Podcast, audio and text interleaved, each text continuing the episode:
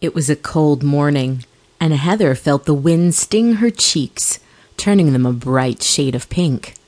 Her wavy, long blonde hair whipped around her heart shaped face, sometimes covering her big ice blue eyes and making it hard for her to see.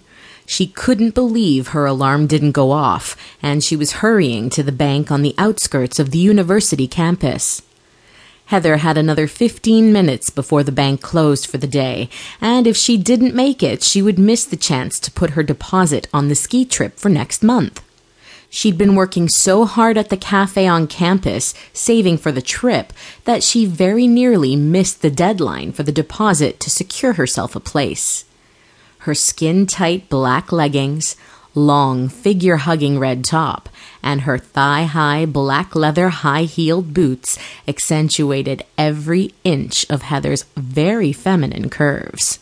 She'd been working so hard, she thought, as she raced over up the steps to the bank, that she hadn't gotten late in months.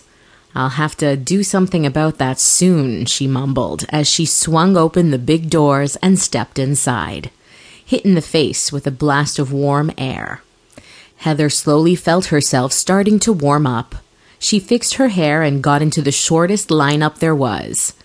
She nervously tapped her foot on the floor, willing the line to move forward before the deadline was up.